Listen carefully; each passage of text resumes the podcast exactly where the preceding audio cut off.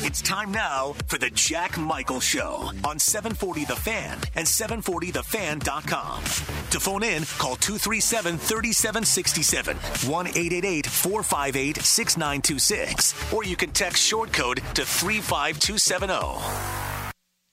Ah, good afternoon, Derek Hansen, Brad Anderson with you, in for Jack Michaels on this beautiful Tuesday, and it's kind of a thing where enjoy it because we may not see this for a while, right? I might uh, this afternoon I might be sitting in uh, my truck with the sunroof right open and all that because Brad. Uh, yeah, it's gonna twenty-four hours from now. I might less than that, twelve hours yeah. from now.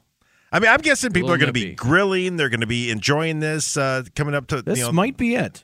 Yeah, I'm looking at the long the long range forecast here, and highs forties and fifties, which mm-hmm. I guess is kind of normal, par for the course in October. But you do get you do get the sixty. You know, you kind of get a little bit of the Indian summer from time to time, and mm-hmm. and uh, I look at it as as someone who is in press boxes and maybe outside of press boxes on Fridays and Saturdays. We could use a little rain, but there is not much in the forecast. But uh, that uh, that I can handle forty-five and fifty, and but if we start getting colder than that. Well, I think for the people who are enough. trying to, uh, I, I even talked to people who are doing the beet harvest and all that, and yes. so this is a little too warm for them right now, so right. they're shut down, which is unfortunate about that. So they'll probably shift to beans and corn if their corn's dry enough, what have you. But so they're probably listening and going, okay, let's. Maybe a little bit of rain, they said, won't be all that bad because it's so dry out there right now. But, well, and uh, I look at it, too, and I know, um, but you look at if we have a dry fall, and, you know, in snowfall, you get a little bit of, you know, water, you know, water uh, it comes out of that, but it might be a dry spring. It might start off as a dry spring next spring. Yeah. Just kind of looking uh, looking farther ahead, yeah. Well, you know, me and snowfall, I mean, last year I didn't mind it because the lakes are so down, and then it went up way so fast. And now we get, get a Goldilocks thing, it would be uh, kind of nice here. Find the happy medium there, yes. Mike Grimm's going to join us. He uh, is the play-by-play voice for Golden Gopher Athletics. He'll be on ten nineteen Jack F M coming up on Saturday morning, a big tilt in the Western Division with the Gophers taking on Illinois after a week off, after a very disappointing loss to Purdue, so we'll chat with him about that. We're obviously going to talk a lot about, uh, throughout the week, the Vikings at the Dolphins, and, well, it's a Dakota Marker game. So I think, you know, Bubba Schweiger, heard him a little bit last night at U N D, a very good road win at Youngstown State. He can take the week off, they can get a little healthy, and they can watch, you know, the two of the rival schools in the Missouri Valley Football Conference, number one and number two in the nation, beat up on each other. And I think that's that's kind of a nice setup right now for the University of North Dakota. Oh, very much so. I think that win, they're four and two, and, and I always tell Jackie that magic number of seven to try and get into the playoffs, and that was the one. There was kind of one of those tweener games that they needed to get, and they got it. Um, now you got uh, you got you got a bye week. You, if you got some nicks and bruises, they get healthy. And I was kind of curious what, um, and uh, we'll take text three five two seven zero. You can give us a call. Um, just kind of what the feeling is with the Bison. It's, um, you know, it just kind of lives. I was up at Matt Ence's press conference yesterday, and, um, you know, I, I think there's there's definitely some frustration because he just he knows there's more potential there, and he's, you know, and it's up to he and the coaching staff to try and get it out of him. And we'll hear some comments here from the coach here uh, uh, if we get some time later on in the program. Actually, we can do it here in the next few minutes. But I'm just kind of curious with Bison fans are. Where do you? I mean, they're still five and one. They're still number one in the country. They lost to an F B S school. Yep, yep. You lost to an F B S school that played very well against you. And same thing with the Jackrabbits. They're five and one. They didn't exactly. They've started slow against South Dakota, but defensively they have been really good. I yep. mean, and that was on display. Even you know, even even with an offense that is inept as Iowa has shown to be, you know, but South Dakota State. They still stopped them. Yeah, as yeah. they said, they held them in what seven points. The defense won the game for them, and special teams essentially. So yeah, yeah it's. No, I mean, you know what you're up against, and, and you see James Madison get into the top twenty-five as quick as they did. You know that the, the top tier of them can play mm-hmm. in the F B S. I mean, we, we've known that for a while with a lot of these games. I, I think if you want to look at the glasses half full, you turn the ball over four times and still beat Indiana State. You know, and that's not easy to do. Turn the ball over that many times and still winning a football but game. I think that's what I think that's what maybe concerns Bison fans. They're seeing some turnovers. Yes, and you um, got to stop that. He cleaned it up. It's a different yeah, game. You know, defensively, I know there's they've linebacker has been kind of up and down at times, and they've gotten beat occasionally on chunk plays. But you know that's that's going to happen from time to time. But I'm just kind of curious. Is like you know you feel like yeah we're still all right. We're five and one or. Are there some red flags there? And, and I guess we'll maybe find out. And South Dakota State's played well in the dome. I mean, they've they've been probably the one team that has been able in to the regular in season inconsistently. And that's the other. Well, I was getting to my next point too. With South Dakota State is, yes, if you win in October, but there's still that incomplete grade with the Jacks once you get into playoff time. Yeah, and, and I will. I'll give them a little credit for the spring season of twenty-one, but I'm not going to give you full credit on that. Well, yeah, that was so quirky in many different ways. You're you're one hundred percent right on that, but it's, you know, they were there. They didn't have to face the Bison. you know, that was and they just have that uh, playoff bugaboo against North Dakota State, and that is uh, that's something I think well, is haunting. Not even, not even just sure. the Bison, but I mean James Madison and True. what they did at Montana State. I mean, yeah, they have they've not been been able to come up and win a game in December, but they haven't won games in December that they needed to against teams not named North Dakota State. That's true. Well, and they get home playoff games, and they're just not sold out either. You know, and that's a little frustrating. You know, I mean, that mm-hmm. type of thing. And that, so I think that's one thing that really gets to them. So it's going to be interesting to see how these teams come out. You know, the injury bug has hit the Bison a little bit. I think that has concerned a lot of fans, and I think that that's what you're looking at going into this game coming up on Saturday afternoon. So we'll touch on that. It did bring up, and I know you saw this too, a lot of talk about, oh, look, James Madison's in the top twenty-five, and you yes. know people are going, and that gets that that that group that salivates over going to the F B S from North Dakota State because the games are too boring. Because the thing about a game on Saturday is you really can't win if you're N D S U's athletic department, right? You're not winning by enough, and you're struggling, so you're mad at them for that. But then if you win by too much, the games are boring, and we're leaving at the third quarter, right? I mean, you just, what what more can you do? I mean, I, I for me, it just shows that everyone's trying to keep with you. It shows you how the top of the F C S can compete with the lower tier of the F B S. What James Madison doing is doing, and you know what? They're not going to go to Frisco. They get to go to the Boca Raton Bowl. Well, they might go to Frisco in the Smoothie Tropical Bowl that's in Frisco. I mean, you know, what I'm getting at, Brad. I mean, no, I, I, I understand. What what is your Because the Conference U S A rumors were starting. Okay, let's say that N D S U goes to Conference U S A on their own, and the Jacks don't come with them the way that the Jacks came with them when they went to them. Is Charlotte coming here going to excite you any more than South Dakota State or Northern Iowa or even U N D at the end of the year with that matchup? I mean, I know you, a lot of fans want to be in a different division of U N D to say that they have that over their head, but, you know, does Rice – I mean, Tommy Kramer's not playing there anymore. F A U, does that if you pound on those teams, guess what? You're still going to be le- leaving at the third quarter. Yeah, I just and I don't think they have the resources that N D S U puts in their football program. Well, and like I said, I did the story that came out last Friday, but Kennesaw State, uh, the story came out that uh, they might be the tenth member of Conference U S A, and I think there's probably some people that follow the Bison and follow F C S football and say, well, how, they haven't been in F C S that long. However, they, you know, and obviously geography is a big part geography of it. Geography is huge. You know, and that's the one thing, that's the one strike against N D S U. It's just, well, it's just geographically. It doesn't, uh, there's nothing that makes sense. Well, you think F I U and F A U want to fly to Fargo in November to have conference football games? I I, I would think not. And that's, and you know, it doesn't matter if it's the Mountain West or whatever. It's just, it's, It's not a place that's desirable for San Jose State or San Diego State either. The more and more I look at it, just the quality of play, as the whole body of work in the Mountain West, you really want to go there? No, I don't. I mean, you had Colorado State's, Colorado State's horrible. And, and, and that's and, just one team. Incarnate itself. Word killed Nevada. Mm-hmm. I mean, just and Utah State. I mean, it just there was Utah State. None, nonetheless, I mean, Wyoming and, would be fun, obviously, with the, with with the Craig Bowl connection. Well, there's a tie in there, yeah, yeah. But other than that, is there a lot of teams you want to face? You, you would want to you would pay other to, to play Hawaii to go to Hawaii. That'd sure. be about it. Sure. I mean, that's. I, I don't think there's anything appealing about that bottom tier of the F B S. I just don't understand the fascination of going to some meaningless bowl game the week of Christmas. I, I, it doesn't make any sense to me yeah. when you have all these playoff games at the Fargo Dome. I know bar owners in the north side of Fargo, they really don't want to go to the F B S. They got all these built-in weekends. Of- you got those three weekends, at, at least yeah, at least two for sure, if not three, where it's going to be, especially if you get that Friday night game in the mm-hmm. semifinal. Oh yeah, it's uh, you can make some serious quick bucks in that. Uh, they they that are evening. They are significantly against going up yeah. to the F B S for that reason and that reason alone. So. Uh, that's very true. Uh, texter coming in. This was a topic I wanted to hit, so uh, so thank you, texter, because uh, I was thinking about this driving to work because I, you know, I I'm driving to work. I dropped my kid off at school. I'm kind of kind of things going through my mind for the day, and I was watching well, I was listening and then watching the Monday night game last night.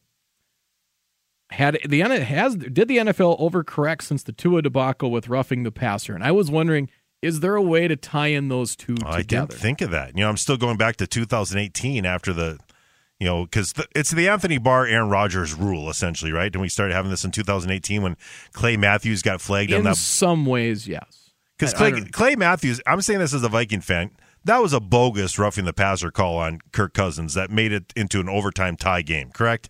We, I mean, that was a bad call. I can say that as a Viking fan. That was a bad call, but there was a few others during that game, if I remember right. And, of course, Daniel Carlson, we know the rest. Yeah, as he's hitting a fifty-three-yard field goal yesterday, I'm thinking, way to go, Zimmer. Wait, wait, wait. I, I thought of that last night. When he drilled that between the uprights, I'm going, oh, great. He hasn't missed since, has he? I mean, I, yeah, exactly. But that last miss was in Green Bay like four years ago. But it seems like we kind of got back to normal a little bit the past couple of years, and you might be – I didn't even think of that tie-in with Tua and how bad the N F L looks and how bad the Dolphins look. Because I was thinking about it, I go, is that really? It goes, ah, it's a stretch. And I got thinking about it. Is it really? No, I, that's a that's a good that's a good thought. I, I didn't even think of that.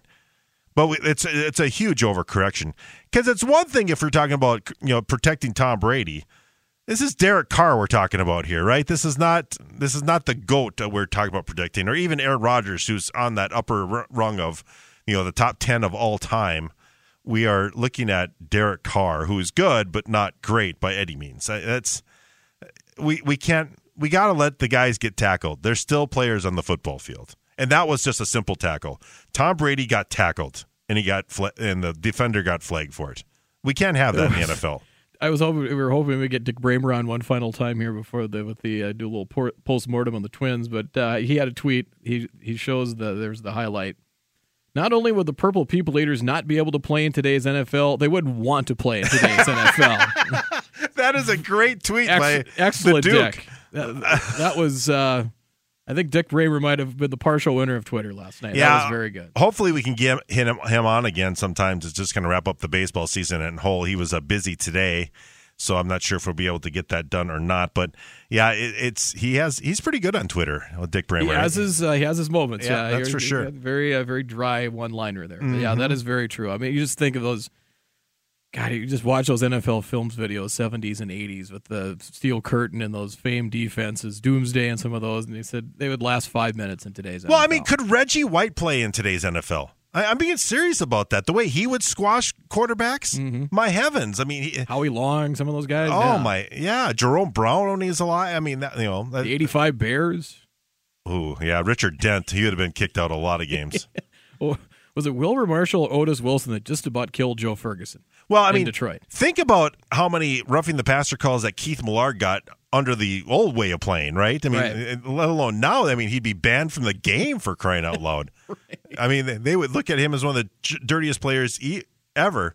Well, because we had our times with Chuck Cecil. Remember him being headhunting? He would never be allowed to play more than two games in the N F L because he. He got enough fifteen-yard penalties taking guys' heads off with his helmet to helmet. Oh, even Harrison Smith now in today's, today's He's game. Had to change a lot. He's yeah. talked about that a lot, yeah. too. That's for sure. Well, it's an overcorrection. They got to fix it because it's a bad look. It, it is. And it had been one thing.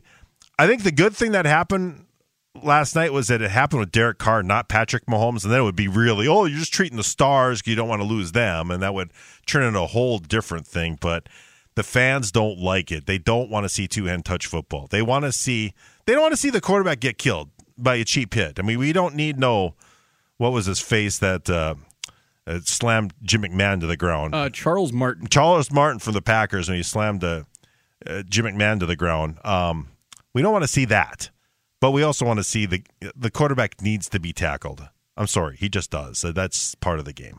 Hopefully they can fix that. So, so I guess that, that that would be the question. I'll throw out there, texters, anybody else. Is, is there a happy medium in today's N F L? What you can, you know, what what what is okay and what is not? Because I don't even think Brady was flung to the ground. I think he just was tackled to the ground, mm-hmm. and and that's there's a big distinction. I know what they mean by flinging him. To the, I mean, if you're standing up and you do that, okay. That's different than if they pick you, you up yeah. when you're when you're grabbing around the waist and tackling like we were taught in Pop Warner football. For heaven's sakes, it doesn't. We can't have that. People don't want that, and we got we got to be a little bit careful about these things. I mean, it's just I know they're trying to over, overemphasize it. I'm sure in the referee meetings, right, where they're having Zoom meetings about these things, I'm sure it was brought up after the Tua situation. But, you know, we just – that was ridiculous. The other thing from last night's game was a heck, actually a very entertaining game. Sometimes we look at um, – we look at uh, – uh, the scores. The scores and, yeah. and things, and we kind of look at, you know, is the N F L, is it is it good? Is it just kind of parody and mediocre? That was a pretty entertaining game last night. Are coaches getting too analytical? Yes. I, I that, when they decided to go for two with like four minutes left, and it's like... Well, that made no sense at all. I could see if there's twenty seconds left, yeah, go for the win. Correct. But you're going to get... The, yeah, you're on the road, go for the win for two. I, I'm, you might get the ball I'm back. Boise State versus Oklahoma on that all the time, right? That, that, that I get. But no, I mean, Patrick, if you get it, you're up by one. And Patrick Mahomes is on the other side. You might have three more possessions by each team by that. I see. Your chances of getting the ball back, high. Yeah, right. I mean, I, I don't get that at all. I mean, that's to the point where you almost want to let them score if it's thirty-one to thirty because mm-hmm. they're going to come down the field methodically, if nothing else. That that was a really bizarre play. I, that Josh McDaniels... Maybe he's just an all-time uh, coordinator. Maybe that's what he has to stick with because that's a decision I don't understand whatsoever. And it's just too early in the game to go for two like that. I, I don't get that. I, I, you know, and as far as going for two, I always question that even when the chart that they have out there says you should go for two here or there. I always have kind of thought not until the fourth quarter. I don't think you want to be chasing those points all the time. And I think that happened with the Bears a little bit on Sunday too. You just you don't want to always be chasing that point when you get in there. You know that, and I actually had this conversation with Bob Babich when he was coaching the Bison at a press conference because he went for two like in the second quarter. Mm-hmm. And I think he thought people were second guessing him. He brought it up at the press conference, and remember Jeff Kolpak and us were looking around like, "What are you talking about? We never really." And I did say, "Well." Maybe at the different point of the game, you maybe you don't always go for two. He goes, well, there was always no, the, that's what the chart says. I said, well. Yeah, there was always the two-point chart. But there is, but I don't know if I'd always go for two if it's like early in the third quarter and you're chasing that point all the time. I remember years ago, and uh, your friend David Moulton, when he was hosting a sports radio station in this town, always thought when if you were up one and you scored a touchdown that you should go for two. So you're not losing by a field goal. Well, no, it's if you're ahead by one, so, you're a win. So if you're going up by seven, because if you get the two-point conversion, then you're up two scores. Mm-hmm. If you don't get it, you're still up seven. If the other team scores, chances are that it's going to kick anyway. Yeah. And I always thought, that doesn't – I always thought, ah. That Didn't Wade Phillips do that one year sense. as the Cowboys but, but, coach, I think? I think now more and more as we see coaches go for it on fourth down from just about anywhere in the field, and they're going for two at times where you didn't think in the past that they would do it. I will rarely second guess a coach that when they cross the fifty to go for it, especially if they have a good offense. Oh, I would say, yeah, I you know maybe if you're going to play the field position game late in the game, right. That would be about the only time. But yeah, if they're if it's the early in the second quarter and it's fourth and four in the forty-seven, why not? Yeah, I, I don't disagree with you there. Mike Grimm's coming up here in just a bit, the voice of the Golden right. Gophers. We got a caller. A caller who's talking about uh, talking about the Vikings and the three four defense. Go ahead, caller. Yeah, say hi, guys. Hey, I'm just kind of wondering, you know, I've been watching the Vikings for a lot of years now, and I've never really understood the advantage to a three four defense. Have, has anybody explained, you know, Pete Bursich or Ben Lieber, the, the pros and cons to running the three four over the four three? I think it's a personnel thing more than anything, because if you have a outside linebackers that can rush the passer, I mean – it's all about Lawrence Taylor, right? So if you have a, it started with Lawrence Taylor, and then you had these outside linebackers that kind of played that way, and Lawrence could go match up with a tight end, and tight ends aren't are now a little different than they were in the eighties, right? I mean, they, they looked more like Mark Bavaro sure. in the eighties more than they look like you know what Gronk is and many other guys. So I don't right. th- I don't know if you keep up with those guys anymore. But if you have that guy on the edge who can do something like that, and then you have a defensive end who's kind of more like a defensive tackle almost, kind of eating up space, then it kind of works out with your speed on the outside and closing on the run. I mean, the Vikings have always struggled against three four teams back in you know the Zimmer and Childress era for whatever reason. And so it, if you have a big nose tackle like a Vince Wilfork, man, you're really eating up a lot of... And, yeah, like the old Pat Williams. Yeah, yeah. And Harrison Phillips is kind of doing that. But so it kind of depends upon personnel more than anything else.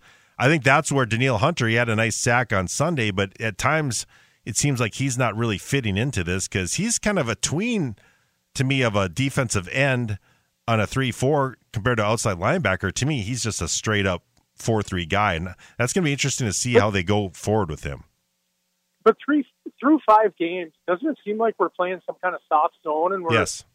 Shell you know, coverage. Teams just me- methodically move down the field on us. It just doesn't seem to be working. Well, I think what's um, hap- happening more than anything is you end up playing so much nickel, it just ends up being a three three five for most of these teams anyway, because there's three wide receivers or an athletic tight end out there, so it doesn't really matter. And that's what you're kind of seeing. And the safeties are playing so far back, it almost looks like a, a Tony Dungy or a Leslie Frazier cover two, and, and everything up. I mean, the, the, the pass against the Saints is the at the end of the game was the prime example, right? I mean, the fact that you're letting them right. have that much space, and they're doing that in the game. Right. Anything over the middle is open. It drives me crazy. And it seemed like with Justin Fields, statistically, he's the worst quarterback in the N F L, starting quarterback. He had beautiful pockets all day long.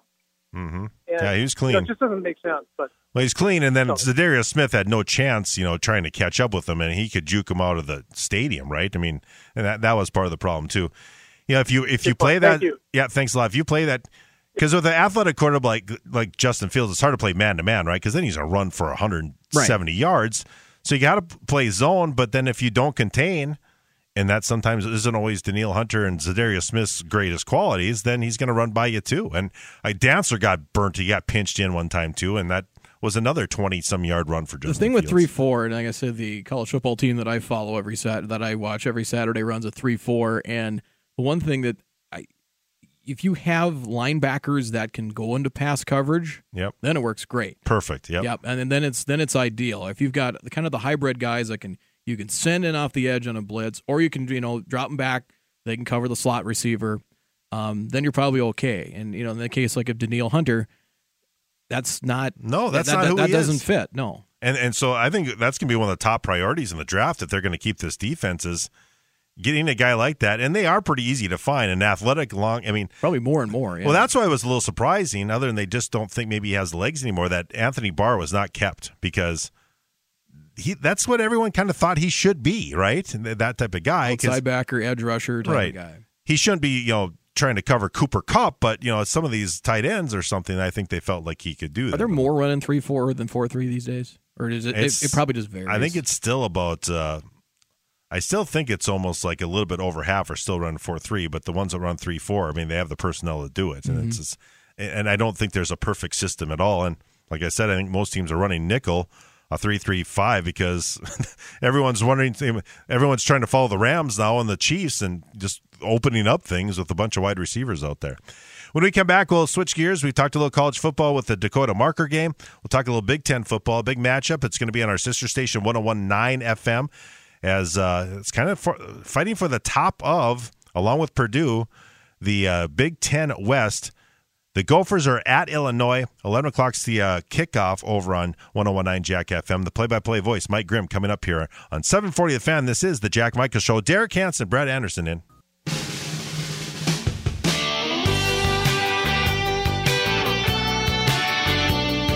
And welcome back. Jack Michaels Show. Derek Hansen in for Jack, along with Brad Anderson. It's a pleasure to have with us the play-by-play voice for Gopher Athletics. Gopher football team after a bye week has a big game, a Western Division Big Ten Conference game.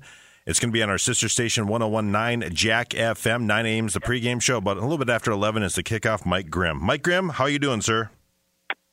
I'm doing good, Derek. Thank you. I'm I'm trying to figure out, you know, how Jack got a radio station named after him, and then, uh, you know, you have to come and fill in for him. But, hey, we're glad to be on, and um, I'm glad to be back at it after having last week off. And I'm still, despite the loss to Purdue, I'm still pretty bullish on this Gopher team. I like the way they play football. Yeah, it seemed without Mo Ibrahim, they just couldn't get uh, rolling a little. I just It was weird. They couldn't get the running game going, considering they have some pretty good tailbacks. Yeah, I agree. It was, uh, and, and the line didn't do great. And then, you know, just the whole thing was weird. It was, it was a flat start. It was homecoming. It didn't feel like homecoming at the start. Uh, the crowd did get into it, though, as it was a late arriving crowd. Those eleven a.m. kicks are a little tricky. And then, you know, when you go through all the metal detectors and stuff, it was just, it was just a weird start. The first play was a straight handoff. That was a five-yard loss, which I haven't seen that from a Gopher team in years. I mean, there's been tackles for losses on handoffs, but five yards all of a sudden at second and fifteen. Of course, you know, we don't have to go down the list of stuff. You know, missed twenty-eight yard field goal, dropped touchdown, two dropped interceptions. Um, you know, uh, I-, I thought it was a borderline interference call that set up their first touchdown. And, um, you know, that doesn't mean that, you know, the Gophers, I'm sure, got away with some stuff too. But, you know, when you throw all that stuff into the mix, um, it was a disappointing loss, mostly because I think um, had Minnesota been able to win that game, they would really be in the catbird seat right now uh, with some cushion. Uh, and now I think there's relatively no room for error. Like, you know, this weekend is monumental in terms of trying to reach your goal. I don't know if you can – I don't know if there's a great path available to the Big Ten West Championship if you lose to Illinois on Saturday, because it's it just a long deal with uh, – you already have the tiebreaker edge uh, lost to Purdue. Illinois seems to be factored in the West, and if you lose that game, you have that tiebreaker lost. And then you really would have to win out probably, because I don't – maybe you get into some mix with three losses with a bunch of ties, but – Um, it, it becomes an important game this weekend for, for a variety of reasons. Well, because Illinois' schedule, I mean, on paper anyway, after they defeated Wisconsin and Iowa, if they beat Minnesota, they really are in the driver's seat to go to Indianapolis. Yeah, they have Michigan, which obviously will be no picnic. They'll probably lose that, but they can survive that, uh, you know, quite honestly, because two losses is probably going to be, uh, will probably get you to Indianapolis. Um, I think if Minnesota can survive it, make it all the way with two losses, you're probably going to make it to Indianapolis. Um, and obviously, there could be some tiebreakers there, but I agree with you. And Purdue has a, a relatively uh, light slate, and don't sleep on Wisconsin. I hate to say it, but uh, that coaching change could have been just the energy zap that they needed, uh, you know, to inject that place with a little new uh, life. And they took care of a bad Northwestern team. And you look at their schedule, I would not be surprised if they run the table Um, right up until when the Gophers go there the last weekend of the season. And if that's the case, um, then that game could be for the West Championship as well. So I think there's a number of teams still a factor, um, and it really comes down to the fact Minnesota's going to have to beat the teams they're supposed to beat. I'm a little surprised they're a favorite this weekend on the road against a ranked team, and um, and that's, that, that means that the people that follow this really closely like what Minnesota's been able to do despite the loss to Purdue. Well, I also got to think it's because Iowa knocked DeVito out of the game, the quarterback for Illinois, who was making so much happen yep. for him, right? I mean, that's that's got to be a huge factor, too, because that Iowa defense is unbelievable. That was one of the ugliest football games I've ever seen, but you, you certainly saw two good defenses on display. Really good defenses, and, and you know, I, I, I liked Illinois um, coming into the season, not to win the division, but I thought they would have a say in it. I thought they'd pull some upsets, and they've done that already. Um, and so I, I kind of took special note of how the schedule fell, I remember, in August, and thinking the Gophers might have an advantage here because they're going to be going into Champaign coming off of a bye week. Meanwhile, Illinois will have played back-to-back weeks against maybe the two most physical teams in the Big Ten, Wisconsin and Iowa, and and I think it's showing. Uh, you know, Minnesota should be relatively healthy. It sounds like Muhammad Ibrahim's ready to go. He's got the green light. And um, and, and, and Wisconsin or uh, Illinois is dinged up big time. I mean, Iowa knocked out the quarterback. They knocked out the receiver. Now, it could be that those guys are back, but they it's likely that if they are, they won't be one hundred percent, and it's also likely they won't have everybody. So I think that way that schedule fell for Minnesota, uh, you know, the Gophers need to take advantage of it. And I agree with you. I'm sure that is part of why the line is where it is. And not only are they favored, but the money apparently is pouring in on Minnesota because the line – least, and I don't. I do not bet. I promise you, um, I do not like to lose money, um, so I, I don't do. I have nothing against gambling, um, and and I, I do like to follow point spreads, but I also like what little money I have to keep because uh, it would just be handing it over. Otherwise, I don't know anything. Um, but I, I, the last I saw last night, I think I saw the spread was up to six or something, which means the money continues to come in on Minnesota, and they're trying to get some money in on Illinois. So. Um, It's surprising, which it probably indicates you're right, that there's some injuries there, that um, there's some of those guys that aren't going to be ready for, for the uh, game on Saturday on the Illinois side. When you look at what's going on with, uh, you know, just kind of the Big Ten in general, and it's been a criticism for quite some time, just the fact that it seems like the East is pretty heavy. We'll find out how good Penn State is against Michigan this weekend. And, and Ohio State looks to be, you know, a little head and shoulders above everybody except maybe Michigan. It is um, going to be interesting because – a lot of these cross-division matchups are going to be you know, it's really not going to make the uh, Big Ten West look all that good, but, you know, that's just how it lays out. And obviously that might change with U S C and U C L A depending on how they do this, but that's, it's really kind of a quirky thing. I'm hoping that the West can kind of keep up here.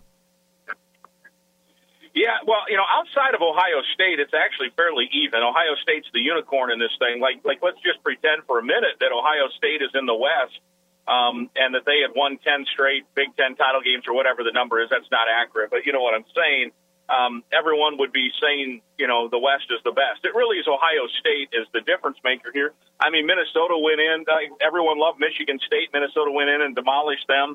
I think Wisconsin will demolish them in East Lansing this weekend. Purdue went in to beat Maryland. Um, you know, I, I, the West is is pretty defensive heavy and pretty limited offensively, so I think it gets a probably a little bit of a bad rap. I think if you remove Ohio State from that mix, um, you've got and, and this year Michigan. Now Michigan has not been, frankly, a great factor in the in the uh, you know that was their first title game appearance last year, which is remarkable. They've not been to the Rose Bowl since twenty oh seven, you know, and so that that, that you know they've been good but not great. Um, they're great this year, it looks like, although they struggled a little last week and, and, and even the week before they, uh, you know, they, they struggled against the Hawkeyes a little bit. That Iowa defense is good. So I think Ohio State is really the difference maker. And I think because there's some, um, you know, there's some limited offenses in the West and there's some ugly scores because there's also some good defense people. I think it's overstated a little. It's it's ugly football, but I don't think it's just a, a, a terrible division. I mean, Nebraska might be the second worst team in the West, and they went out and handled Rutgers, not handled them, but that was that was one of the uglier games ever too um, on Friday night. So um, it, it it's one of those deals. I think Ohio State is really the thing that makes that thing look as as maybe lopsided as it is, because Penn State has. has been all right. They were seven and five last year. That's nothing to shake a stick at, including a loss to Iowa. Um, you know, and, and Minnesota goes there next week, so we'll we'll find out a little bit more about the balance of things uh, if the Gophers can take care of business in, in a really tough environment. Mike Grimm with us, the play-by-play voice of the Minnesota Golden Gophers. Derek Hansen, Brad Anderson with you. And again, uh, the Gophers taking on Illinois. nine a.m. is the pregame show, eleven o'clock the kickoff on our sister station, ten nineteen Jack F M. Uh, Tanner Morgan coming in. He's having a great uh, year. And, uh, you know, we all talk about the offensive coordinator and the quarterback's coach, all that coming in and certainly coming into play. He had a rough game. But, boy, I felt bad for him. You know, if... if If that ball isn't dropped, or I should say goes right through the hands of the wide receiver for the Gophers, I forget his name, but, you know, that is such a difference maker in that game, I think. Yeah, and, you know, it's funny because he was Big Ten Player of the Week the, the week before with his great game against Michigan State.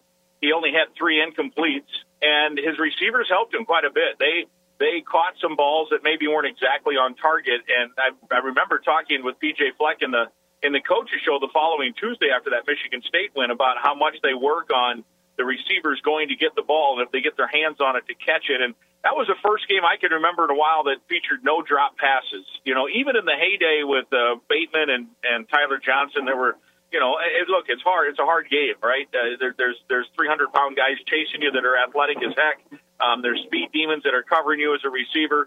Um, the ball might not exactly be on target, so I get why there might not be one hundred percent. That that that, that Michigan State game was pretty much one hundred percent, and then it was not one hundred percent against Purdue. There were not only, I mean, obviously the one you cited was huge. I mean, you're right. If the if, if Michael Brown-Stevens makes that catch in the end zone, um, quite frankly, it probably comes down to the fact that Gophers win the game, I think, you know. Uh, and, and even if, I mean, it was one of those days that a lot of stuff didn't go right. Um, I mean, the, the Gophers brought most of it upon themselves, but just weird stuff like that. Like, I'm going to say seven out of ten times that ball that flies through his hands probably just ricochets to the ground or off a shoulder pad and out the back of the end zone, and then the Gophers can try to kick a field goal and at least get three points out of it. And, uh, of course, it just lands in the lap of the defensive back uh, who had to do nothing. Um, and then and then he won Big Ten Defensive Player of the Week. I'm like, wow, you got beat by five yards on the, on the in route on the uh, touchdown. And uh, the ball landed in his lap, and uh, and so he got Defensive Player of the Week in the Big Ten, which was which was uh, you know good for him. Uh, and and and so and and I think uh, Dalen Wright dropped. Uh, look, it, it wasn't right in the numbers, but it was a pass a little above his helmet, um, hit him in the fingers, dropped it. Uh, but Brevin Spanford, I think, had a pass right to him. He dropped it. Um, Mike Brown-Stevens, in addition to the one that uh, you know in the end zone, I think he had another one that was a little low. That is catchable, a hard catch, but catchable, and they made all those catches at Michigan State. Consequently, uh, had no problem. And uh, for whatever reason in that Purdue game, uh, none of that stuff went right. So that has to get uh, corrected. And, um, and you know, as uh, you know, I, as Christian Ponder used to say, easily correctable. Uh, you know, just make those catches. And so, uh, so if uh, if uh, if they make those corrections, I like their chances this weekend uh, in Champaign, Urbana. I'm just kind of just looking through some of the numbers here, Mike, but third down conversions, even with, I think they were four of twelve, four of fourteen, something like that against Purdue, they're still seventy percent on third down. They've been good in the red zone. So the things that we're good with, you know, that, that they were strong at the start just kind of all uh, didn't come together against Purdue. Yeah, exactly. And and I'm, I'm sure that also is playing into those into that line that the Gophers are favored because, Um, you know, they take those analytics, they dump those numbers into some sort of a system, and they get an algorithm and a formula and a flow chart and whatever else, you know, code word you want to use, and it spits out based on these numbers from Minnesota and based on these numbers from Illinois and based on here's where the game is, this is how it should turn out. And so those those Gopher numbers, the third down numbers, the total defense numbers, the points allowed numbers, the uh, even with um, – you know, the thing is, they actually moved the ball all right against Purdue. I mean, I thought they controlled the second, third quarters. They just didn't score points, you know. Um, the defense was really good throughout most of that game. The opening drive, uh, they missed some tackles, and then obviously they missed the big play at the end where the guy goes for sixty-plus yards, and that pretty much sealed the game. But, um, you know, it's just a little bit here and there, and, and you clean it up. And, and, and the other thing, Derek, is I think you're looking at a situation where Um, the Big Ten West, you know, say what you want about it. it, it there, there's some parity there. It's a little. Now, I'm not trying to say that it's, the quality of play is like the N F L. Not not anywhere near that. But even watching games Sunday in the N F L, there were a lot of teams that the Bears and the Vikings took turns kind of kicking the game back and forth to each other, right? I mean, they're and I think the Big Ten West is that way. Every game is going to be a slugfest. Uh, uh, you know, there's no game on this Minnesota schedule that they can't lose. Like, there's no game you're going in and saying, you know, look, Northwestern's not very good. We know that. That's going to be in Minneapolis. So that, that game, you're you're thinking you're going to win that, right? But um, if stuff goes wrong, you could lose it. And on the flip side, there's no game on the Gopher schedule. They don't have an Ohio State and a Michigan. At Penn State's certainly going to be a hard game, but there's no game that you look and say, boy, there's no chance. And it reminds me, that's the N F L every week, right? There's no uh, – the best team can play the worst team, and there's no guarantee um, that, that – you're going to find, you know, uh, that, that that best team is going to win. It's certainly not one hundred out of one hundred times. Even last night, like, I think the Raiders are probably better than their record. Um, and in Monday Night Football, they probably should have won at Kansas City, who might be the second or third best team in the in all of the N F L and has one of the great home field edges. And yet a team that was one and three coming in probably should have won the football game. And that's a little like what the Big Ten West is in terms of just a parity thing. And, and you know, if they're going to be close games and if the Gophers can win a bunch of close games, they're going to like the results, I think, when the season ends. Well, they're going to be close games because, as you mentioned, I think the biggest thing with the Big Ten West is the defenses are so good. I mean, Iowa, I mean, they fly to the ball. It's it's like nothing I've ever seen. It's just their offense yeah. looks like a worse than some Pop Warner teams I've, I've seen. And Illinois, man, they have some defensive linemen that are scary up front. Minnesota's played very well defensively. I, I think that's the story right now of that part of the league is that, you know, it may be a little ugly sometimes, like that Thursday night football game a couple of years ago, a couple of weeks ago. But it is kind of the same thing that uh, you're seeing here. It's just it's all about defense. So you're going to have to grind out some last second wins. Yeah, I think I think Minnesota, Iowa, and Illinois all um, are allowing ten points, maybe it's eleven points or less uh, per game, which you know defensively is pretty incredible. And Purdue. Um, after a little sluggish start defensively, they've now kind of, you know, come come up with some, uh, you know, some fine play defensively. They probably should not have won at Maryland. They turned the ball over three times, and the defense bowed its neck all three times and didn't allow any points off those turnovers. Um, Purdue, I think on paper, is probably the favorite now to win the West, it looks like to me, but um, just because of how the schedule unfolds. But they turned the ball over at a, you know, like the Gophers dropped two or three interceptions. They they had two interceptions and probably should have had two or three more. And I know Aiden O'Connell's really good, but um, he he he will need to uh, protect the football a little bit better uh, moving forward if they want to end up uh, in Indianapolis as well. But I think we're in for a nice uh, a nice entertaining uh, rest of the football season here. Um, if you're a Big Ten a fan of a Big Ten West team, because I think there's still some teams. You know, it's not a one team race. Minnesota can win it. I think you, you're right about Illinois. They can win it. I didn't think they would at the start of the year. I thought they'd have a say in it, but they're right in it, particularly if they win this weekend. They're, they got to feel real good, like you said. Um, Wisconsin, we'll see. Wisconsin has Purdue, Nebraska, Iowa, and Minnesota all left. So if, if they get that new life from the new coach, um, they've got a chance, I think. I, I think Iowa's offense is just too dang limited uh, to, to be a factor, uh, frankly. Uh, they, they you know, they, they refuse to even change quarterbacks, let alone coordinators. So yeah. I, I don't understand it, but they, um, they, they're just kind of, you're right, Pop Warner, it looks like, uh, you know, Pop Warner League. I think they had like five possessions against Illinois the other night that um, they started uh, the possession and ended the possession uh, uh, behind fewer yards, uh, negative yards uh, than where they started. So that that's that's ridiculous. It's crazy to see um, what they're doing. They're kind of wasting away one of the great defenses in college football because they cannot move the football, and you know their punter's a great weapon, but wow, you know, that, that's uh, so I don't think they're going to be in the thick of it. Um, you know, maybe they make a quarterback change and that helps. I don't know. But um, well, I that kid looked good against Minnesota last year, didn't he? I mean, I thought he, it was the other kid that played the yeah. Gophers last year, right? Yeah, Padilla Padilla is two and oh as a starter last year, and they will not give him a I series, don't get it. Not even a snap this year. I don't get it. Uh, and, and, I, and, you know, I know you probably have a few Nebraska fans, you know, uh, listening in up there. Um, and so I don't want to leave them out, although I do want to leave them out. You know, they, they also are one of those teams. We'll see what a coaching change, if that changes the energy, the, the vibe, the process. I do think it's a positive factor at Wisconsin. I, I, I, I really do. I think that that program needed a little jolt. And uh, like I said, I would not be surprised if they go on a little run here. I don't know if Nebraska's defense is good enough to uh, to put them on a run. So I'm, I'm going to not put them in the in the category, although they're sitting at two and one, right? They're tied for first, so it's hard to say that they couldn't. Um, and and in the West, like I said, every week is going to be a battle. No no one's out of it, and so if they if they all of a sudden learn how to win games and make plays late, you know, who knows? But I, I really think it's probably a you know a Minnesota, Purdue, Illinois, Wisconsin kind of a of a division, which is going to make it fun. There's going to be multiple teams that are going to be in the thick of it as the season uh, rolls on. Final thing for you, we kind of buried the lead, and I, I'm really trying to come to gra- gra- I'm trying to really come to grasp with the fact that when this game happens, I'll be fifty-nine years old.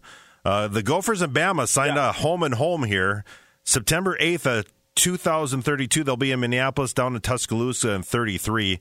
I don't know if you'll be around. Maybe we'll be off doing N F L type of stuff, Mike. I don't know, but uh, boy, that should be a lot of fun. Maybe Nick Saban's a ghost will be uh, uh, coaching. I'm not sure. Maybe he'll still be coaching, look healthier than he ever, you know, than me at that point. But that's kind of a fun thing to get one of the top teams in the S E C to come to Minneapolis. Yeah, and I'm, I'm looking forward to seeing. I, this, this was kept under wraps. Usually, these kind of things, I you know, I'll get a little whiff of. Hey, uh, we got something coming, uh, you know, cooking here or whatever, and I'm excited about it. I had no idea. I had to, someone texted me after it was announced today and said, hey, how about that? And I'm like, wow. So I, I don't know if it came out of the blue. Obviously, these things take a while. Um, so I'm talking a little speculative here, speculative here, but I know um, Mark Coyle and the athletic director at uh, Alabama worked together at Kentucky as associate athletic directors together there. So my, my and they're good friends. So my hunch is that um, – that those two guys uh, probably worked this out. That's my hunch. We'll find out, I'm sure.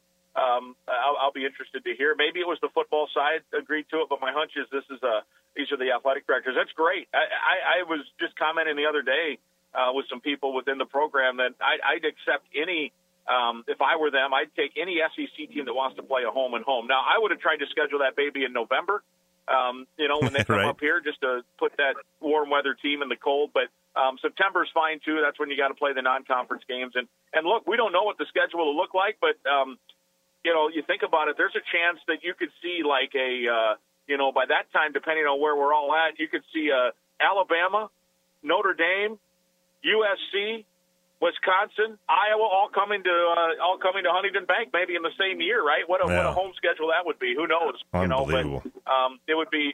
It would be kind of fun. Uh, it will be kind of fun. Uh, to, to, I mean, it's certainly fun to add that. To, and, and, and you know what? It also, it, it, it just the fact that Alabama was willing to do it, it elevates, I think, the image of Minnesota.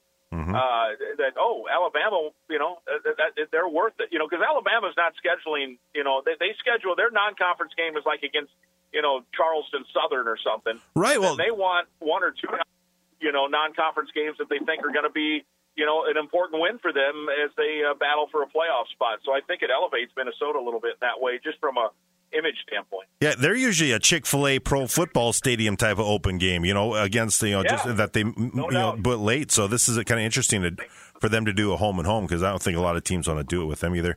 Mike, I'll let you go. I know you got to yeah. get running here. I do appreciate your time as always. Enjoy the call Saturday morning in Champaign. Should be a pretty wild one, and obviously a very pivotal game for the Western Division of the Big Ten. Yes, sir. Looking forward to it. Always enjoy it. Thank you. Mike Grimm again with us, the play-by-play voice of the Minnesota Golden Gophers over on Jack, one oh one point nine F M, our sister station. nine a.m. is the pregame show. A little bit after eleven is the kickoff. More to come here on the Jack Michaels Show. Derek Hansen, Brad Anderson in. Derek Hansen, Brad Anderson in for Jack Michaels here on the Jack Michaels Show. Thanks so much for being with us. If you want to join us for the last segment before we head to the Common Man, two three seven, three seven six seven. You can uh, text us at three five two seven zero. And we can uh, pretty much chat about anything that's on the plate right now. A couple, of, of, couple of textures after your comment or your uh, conversation with Mike Grimm. Uh, Derek, the Illinois pass rush, very good. Yes. And kind of going back to the roughing the passer debate, uh, neither Bruce Smith, Lawrence Taylor, nor Reggie White could play in the N F L now with the rules as weak as they are. Kevin Green? Opinion. Yeah. Um, Chris Dolman, Chris Dolman would was, be a yeah. little iffy on that. Yeah. Um, Especially because Chris Dolman used to like to whip them to the ground. Remember that? I mean, he used mm-hmm. to like grab them, and he could he could just literally throw them to the ground. So you can't throw the quarterback to the ground anymore. So that's not good. So where do you go from there? Um, yeah, there's a few others I'm trying to think of. Charles Haley was probably one of the best pass rushes of our one. time, right? Yeah. Yeah, it would be a little tough for them. They have to change their game a little bit. Uh, the uh, divisional series are underway. In fact, the Phillies and the Braves on right now. Uh, two one Philadelphia. They're going to the top of the third there, and then later this afternoon, Mariners and the Astros. And I think I think we talked about this last week. In fact, I know we did. The Mariners might be your uh, that might be your team that uh, America can latch on to. Well, because they're playing the Astros for one, so th- or the that, Guardians because they're playing the Yankees yeah. tonight. No, I think. I think outside of uh, you know, New York and, of course, the handful of people around the country are Yankees fans and uh, much of southern Texas, I think m- most of the country is pulling for a Guardians-Mariners A L C S. I don't think there's any doubt. What, is that going to happen? I don't know. But I think we could we could live with – because Cleveland's another team where if they finally got the banner up, I'd be happy for the city, right? I mean, that, that – and – I like Terry Francona. I like the fact that they have their starting pitchers pitch into the eighth inning. They play baseball. They don't play whatever, you know, it is that uh, Rocco and the gang. Whatever we're doing now in yeah, Major yeah, League Baseball. Exactly. Yeah. They, they they hit and run. They steal bases. They do they do baseball the way that we remember. Yes. So uh, Cleveland's an easy team to pull for, even though they're in the division, but yes. I don't care about that. National League, um, you know, the Phillies Who's are the likable cat in there? Because it – I don't know. For Chris Coast, I guess I'm happy for your Phillies. The Braves, but for the city. The Braves yeah. still likable? Well, I think they're not as unlikable as the late nineties when we got sick of them, right? But yeah, I, think I don't I, think we're at that stage. No, I, I think we're the non-Freddie Freeman Braves are still somewhat likable, I guess. Which, I would say so. I'm. Yeah, but the Dodgers and Padres are kind of unlikable. Only because the Padres, I guess they're likable in the sense, but they've kind of gone the way of trying to buy a, a championship, right?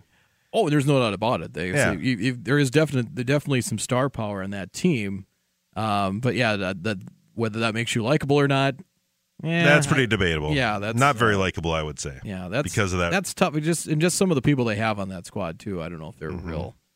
You, you you can really get behind them. That's fair.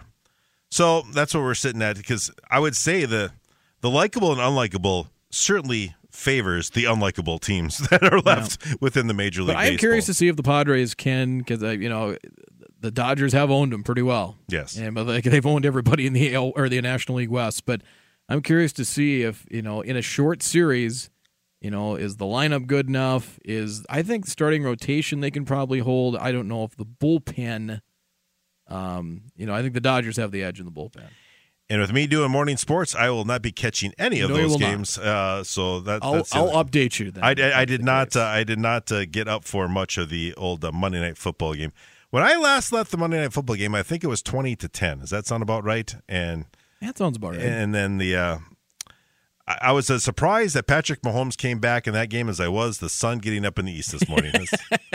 I mean, honest, because he's just one of those guys now, right, where you're, you're putting him in that category. You, if he has the ball in the last few minutes of the game, he, you feel good about life. I will say the, the throw that Carr made to Adams going over the top like he did, which got it to thirty to twenty-nine, was mm-hmm. a terrific throw. And I, I wasn't sure if the Raiders were going to be able to come back because, I mean, the Chiefs got rolling, and once that snowball got down the hill, he just didn't know if they were going to be able to respond. And there they were right there at the end. And a couple of non-calls that the, that the Raiders didn't get at the end certainly um, certainly uh, may have played a factor in that as well. It was a rough weekend for the N F L officials. I mean, probably more than most. Uh, it was just kind of one of those things. I do feel bad for the officials, like you said. I think they have this point of emphasis, and you know, and the N F L wants them to do that, so they might be overcorrecting. And that's the problem when you have these meetings, because you're just going to have to call what you see. And that's tough. I think you got to give it another week or two, and then maybe that's it. It seems to always settle down, Balance. and then something yep. something riles it up over time. You have volleyball tonight? Yes, uh, Hankinson at Maple River in Tower City. Looking forward to that, but we'll get going probably around seven oh five to seven fifteen for the pre-match report. All right, see you again tomorrow. Jack Michaels Show, seven forty The Fan. Bumper to bumper. And you ask great questions. But I'm not surprised by that, but it's, I'm on a lot of these shows, and the questions are just like, what? What do you, like, are you dumb? Bumper to bumper with Dan Barrero. Weekdays, three to six thirty p.m. on seven forty The Fan and seven forty the fan dot com.